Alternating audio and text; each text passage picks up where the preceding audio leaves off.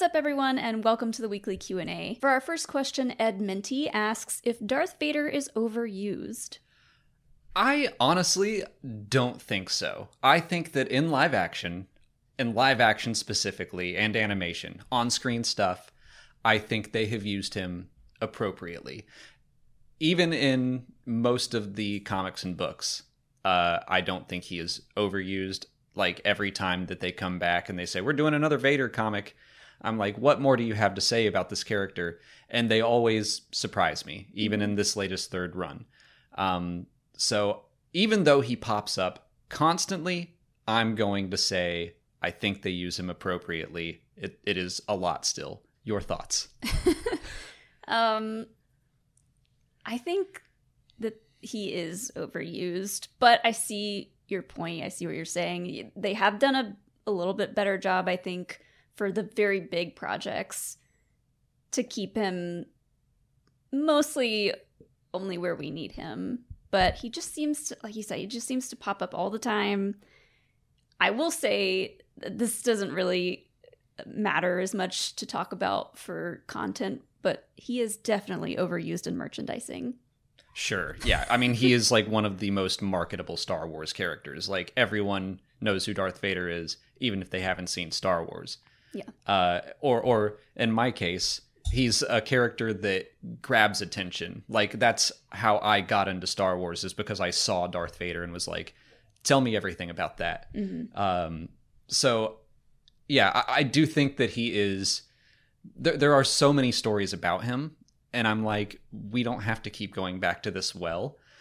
Every story they've told about him, I think, has been good. So that's why I'm like, maybe I feel a little bit of fatigue on the character, but it doesn't feel overused to me because his appearances still matter and they they are important. Like his small cameo at the end of the Clone Wars, he was rarely used in Star Wars Rebels season 2, but they were impactful. Um, I don't think they've brought the character out f- with no purpose, I guess is what I'm saying. Yeah, I, I mean, I can see that. Does this count for Anakin too, or is just this only Vader? I'm saying only Vader. I I guess sometimes I just feel like a lot of people use this character as a crutch and it can happen sometimes in storytelling where it like nothing it, it doesn't all have to revolve around Anakin slash Vader and how these characters connect back to him. Mm-hmm. I, I do see what you're saying there, where you know Rogue One, it could have been a really fun surprise that Vader popped up, but again, it kind of goes back to marketing. I think it was more of a crutch in marketing Mm-hmm. that they're like, "Hey, everyone, get excited for Rogue One! All these new characters, and also Darth Vader." uh, and then the Obi Wan Kenobi story. You know, people were excited for that series already, but the reaction when they were like, "Darth Vader's coming back!" Like we're confirming it now. Mm-hmm. Uh, even though that makes complete sense, it still does feel like you could have saved some of this stuff just for the show. I, I'm more thinking of Rogue One at this point because I, I think that that would have really taken people by surprise, and those last scenes would have been even more impactful had we not known.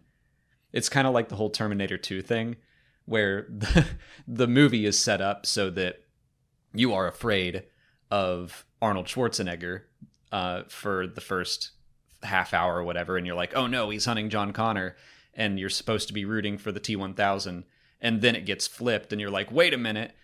But they ruined that in trailers just because it's like, won't this be interesting? He's the hero now. Mm-hmm. Yeah, and it's it's the same kind of when we started hearing about what the Obi Wan show was going to be, and everybody kept calling it the rematch of a century. Uh, a lot of people's expectations like shot up for a lot of like cool lightsaber fights from Vader, Mm. and we really just got the one. Yeah. And th- that's kind of to my point of when they bring him back, it's for good purpose. It's to say something about the character at that point in time to show how he didn't change for 10 years and how he's going to change for the coming nine. Uh, what pushes him to become the Darth Vader we see in A New Hope.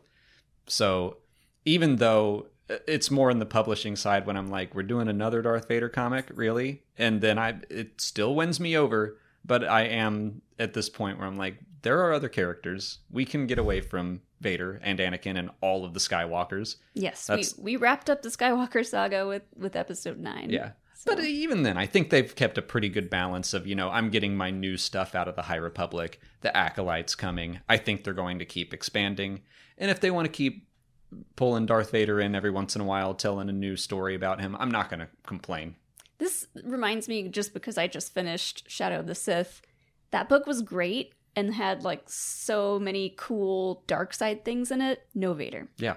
There, there's a lot of cool dark side stuff we can do outside of Vader. Donkey Gut Punch wants to know if Dr. Pershing is now working with the New Republic.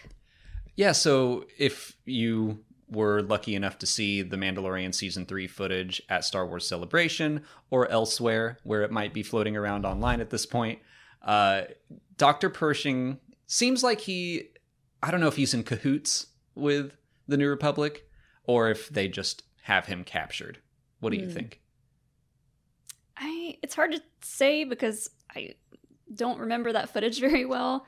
There, there were a But- couple of shots of him kind of like sitting with who I would assume is a New Republic intelligence officer. They're just at a table. There's a shot of him walking around with the uh, comms officer from The Mandalorian season two. I, I wish I could remember that actor's name, but uh, it does seem like he's there. It does seem like he has a level of freedom too.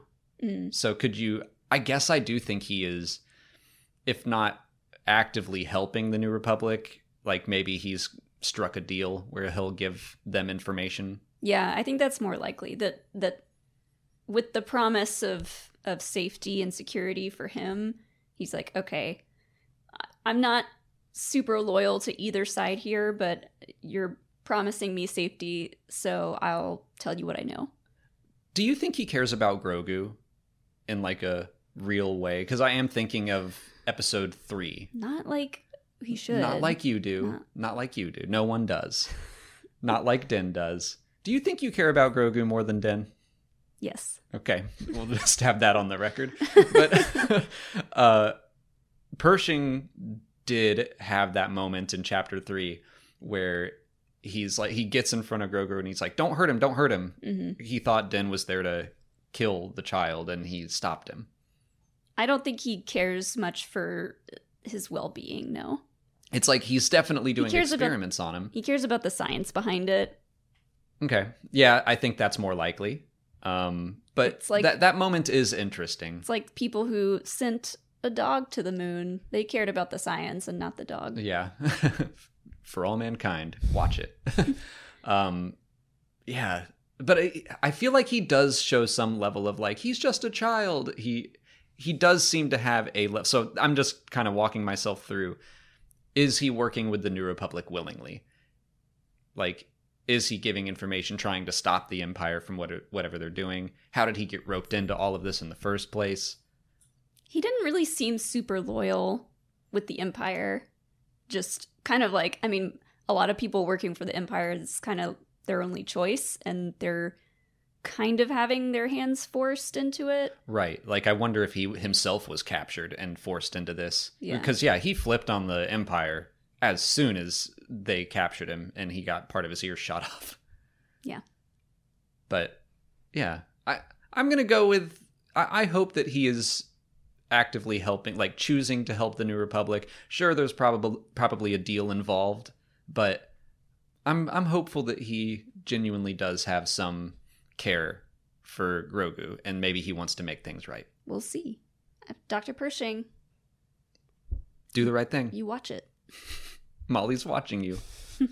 Elliot Finn asks if The Acolyte will be an ongoing series or will it be limited? Hmm. I have guess I guess in my mind I've been treating it as if it would be a one season thing. Maybe that's just to not get my hopes up. That's that's a good place to start. I'm gonna just go with my gut and say it'll be ongoing, but we really won't know until we get an idea of how large of a scale storytelling this is gonna be. I mean, I, I think it has plenty of room to be multiple seasons and flesh out the High Republic era for excuse me, for people who hadn't read about it and now they're getting to see it on screen. You know, there's plenty of room to expand on whatever you're doing. Uh, it, it just seems like a lot of the mo for these stories. I'm, I'm mostly focusing on Marvel, but a lot of them are just one offs. It seems like Mhm. Loki is going to have a season two for sure. I bet more of them will, but right now it seems like they're doing one off stories. But I'm hopeful it's more. Yeah, I mean, it, it could really go either way. And like, we all thought that, you know, Book of Boba Fett and Obi Wan would be one offs, and they probably are, but it's like they said in interviews, it's like, well, I don't know, we'll see. You Well, know, anything could happen. Not to totally shift things, but there was like a flyer for a a concert in Argentina, and it had that was like co-produced by Disney, and they were giving out like here's the Star Wars stuff on Disney Plus, and it said like Obi Wan Kenobi streaming now, The Mandalorian seasons one and two streaming now, season three coming soon, Bad Batch season two coming soon, and then it says Book of Boba Fett season one streaming now, season two coming soon. So I don't know if that accidentally got out. Maybe they will do a season two. Maybe. Maybe they'll let him off Tatooine. Could have been lost in translation. Yeah. Uh, but yeah, I think they're going to make whatever they think will make them money. So Boba Fett sells well. I do think that's the answer. Like, I won't be surprised if they go into the Acolyte with a multi season plan, but they might put it out, see the reaction, and then move forward from there. Because this is new territory. It's the High Republic on screen.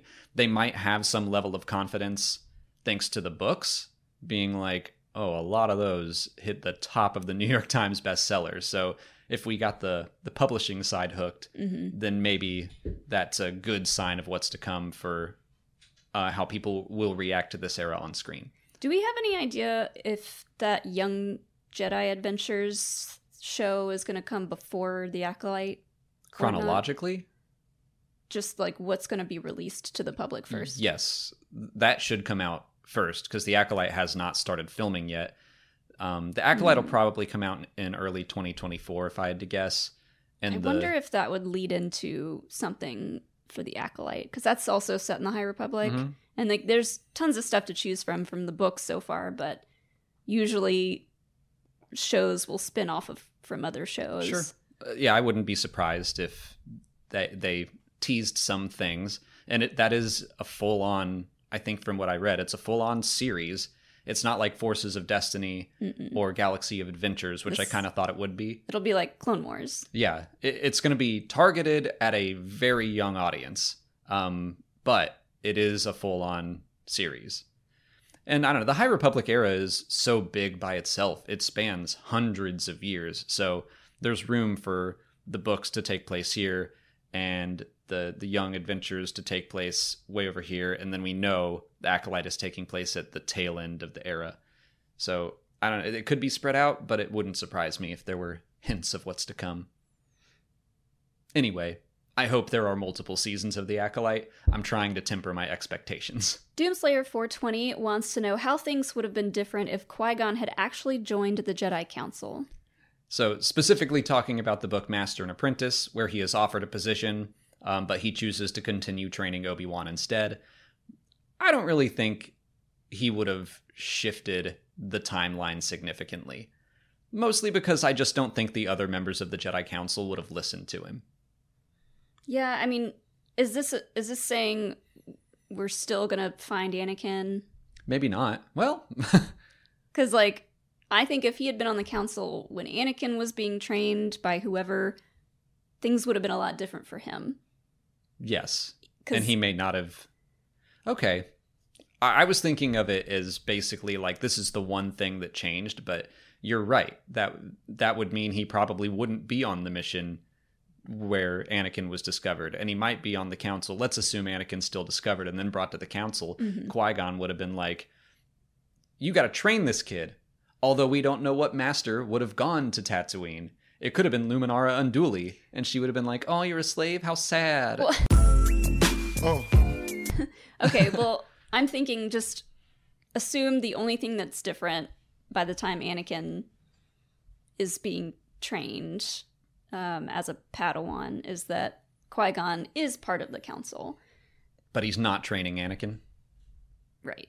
Mm, But I think I think that would have made things really different for Anakin because he would have had a friend that isn't Palpatine that's true. on the council. And even if they weren't technically friends at that point, like I think Qui-Gon just would have been on the right level to be able to speak to Anakin in a way that's like a little bit more warm and forgiving. Even if he weren't specifically his master, uh, he would still be able to, yeah, be a mentor. Yeah. And I don't think Qui Gon by himself would have been able to really change how the council did things as a whole, but it probably would have helped uh, for the better.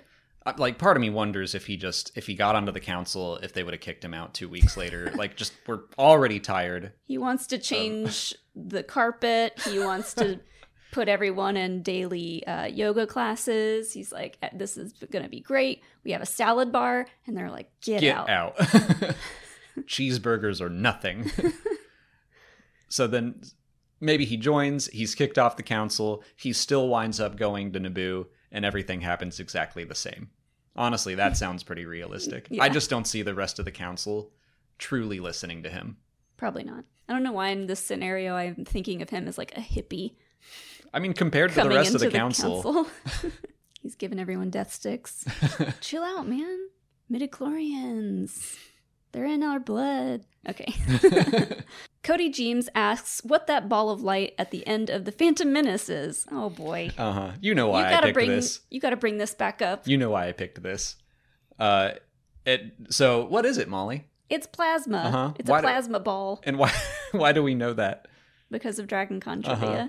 So uh, last year at Dragon Con Trivia 2021, uh, Molly and I were in the final three with uh, Marie, who is a fellow Schmoedown competitor, and she won the Dragon Con Trivia in 2020, which you can watch on our channel because we streamed it. And so it's the three of us, and they asked, "What is that ball?" Uh, not what what it's called. It's called the Globe of Peace. It what it is is a symbol of peace between the Gungans and the Naboo, and it's the Naboo giving the Gungans just a gift, a shiny, pretty gift. Mm-hmm. And we were asked, what is it literally made out of? And we didn't know, so what did you put? Well, I put something that it is technically correct. I said it's a major award. Yeah, but what is that? It's, it's, a, it's a major award. That's true, yes. I I went the Christmas story route and I said it's a major award. yeah. Uh, I had no idea. And so I wrote The Dreams of Gungan Children. And then Marie won because she knew, and it's literally just plasma. And we were both like, we are such idiots. Like, if we had just guessed, we might have gotten it. I that thought did cross my mind. I was like, well, I know plasma exists in Star Wars because that's the the plasma refinery is where the big fight in Phantom Menace takes Mm-hmm. place. Why it's connected to the palace, who, who knows? Yeah. Because the palace needs a lot of power. Yeah. But yeah, we were just like, we could have kept going. We could have still been in the game. Uh, if only we had thought to make an actual guess instead of write joke answers. It's fine. If we had all gotten that right, it would it would have had the potential to keep going on forever. That's true.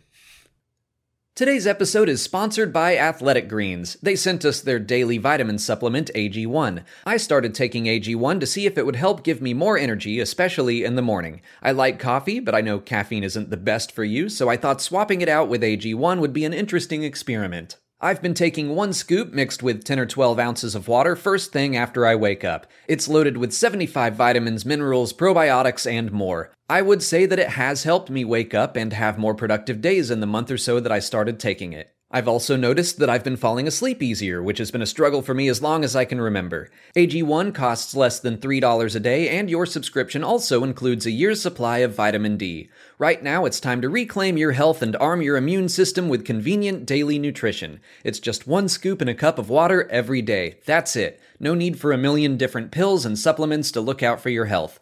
To make it easy, Athletic Greens is going to give you a free one year supply of immune supporting vitamin D and five free travel packs with your first purchase. All you have to do is visit athleticgreens.com slash Star Wars. Again, that's athleticgreens.com slash Star Wars to take ownership over your health and pick up the ultimate daily nutritional insurance. And now, back to the show. On to YouTube questions. JS wants to know when Luke learned Rey was a Palpatine. So th- you just finished Shadow of the Sith, and we were kind of debating this already.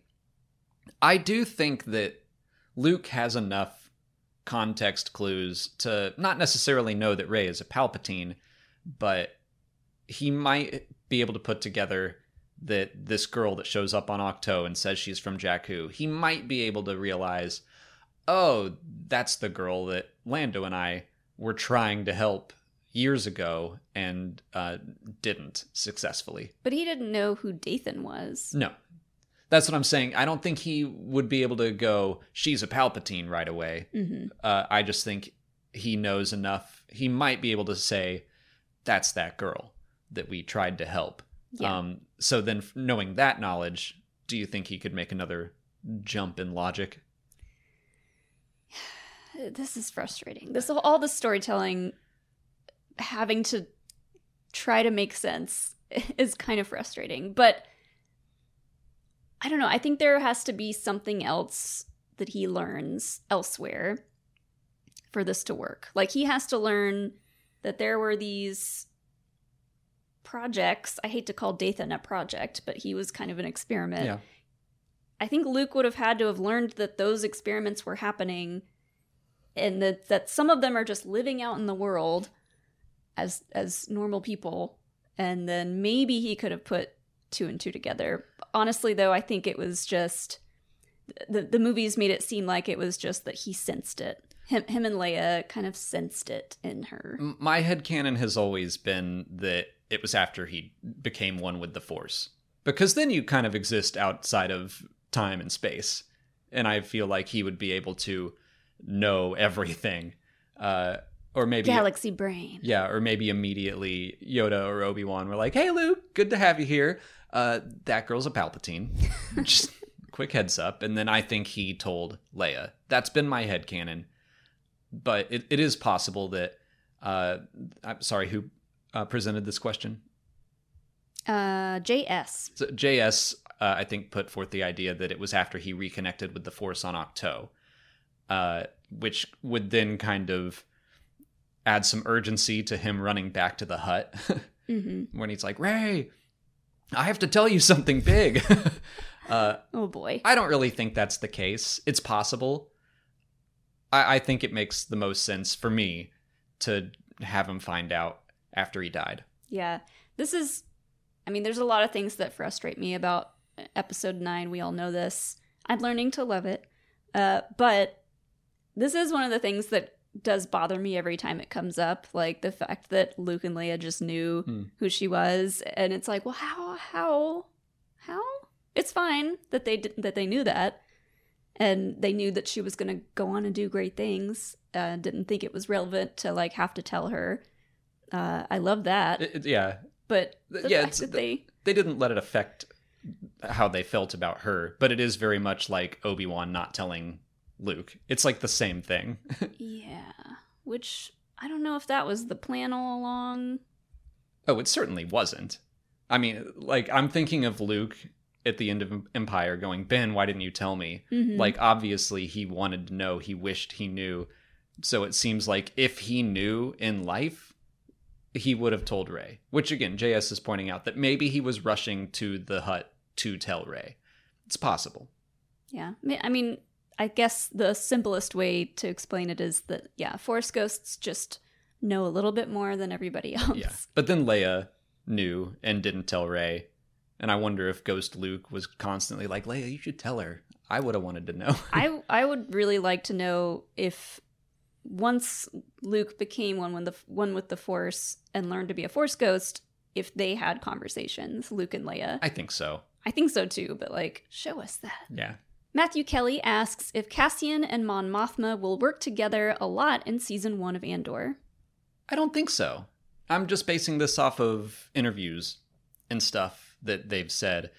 I think we're going to see a story where they start very far apart and in the final episodes they finally meet and come together. Yeah, I think at this point Cassian is going to be very much out in the thick of it, and Mon Mothma's obviously like hanging out with all the politicians, going to parties, hanging out in Coruscant. I think Gilroy said that Cassian, like most of season one, Cassian is on this one planet, and they're just kind of not on a galactic scale, but on- on a planetary scale, fighting the Empire. And Mon Mothma is fighting the Empire from Coruscant and mm-hmm. doing what she can.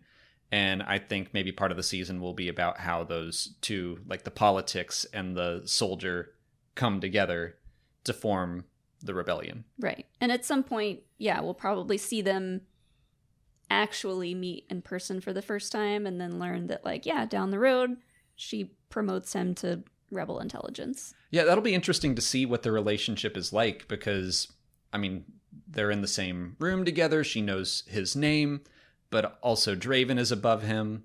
So it'll be interesting to see, you know, why why wasn't Cassian in Draven's position if they did work closely together? Or I, I'm interested to see how much they interact. Draven could have just been a little bit more connected with the people, the higher ups like Mon Mothma and stuff. Like he could have started out in that world and slowly moved into the more underground stuff. And then Cassian might have just been always in in the underground. Yeah. Star Wars Decoded wants to know if Rogue Squadron will be similar to Top Gun Maverick about a mentor teaching a new generation of pilots. I feel like we've covered this already. I mean, I have been saying since Rogue Squadron was announced, and it sounded like it would be post episode 9.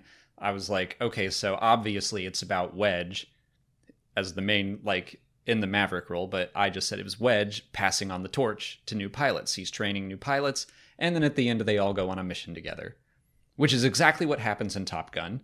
Uh, I would say that maybe they won't do that because that is the exact plot of Top Gun. But I will also say that Top Gun's plot is just a new hope as well. So, and I'm not, that's not a knock on the movie. I loved it. It's poetry, it rhymes. But they did a trench run.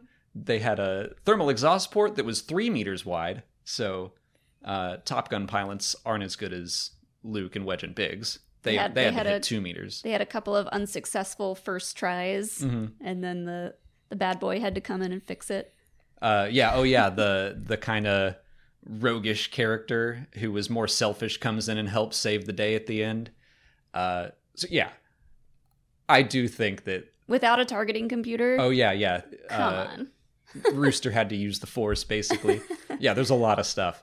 Uh, again, not a knock on Top Gun Maverick. I loved it. I thought it was great, and so I'm like, if they do that same story, I don't care.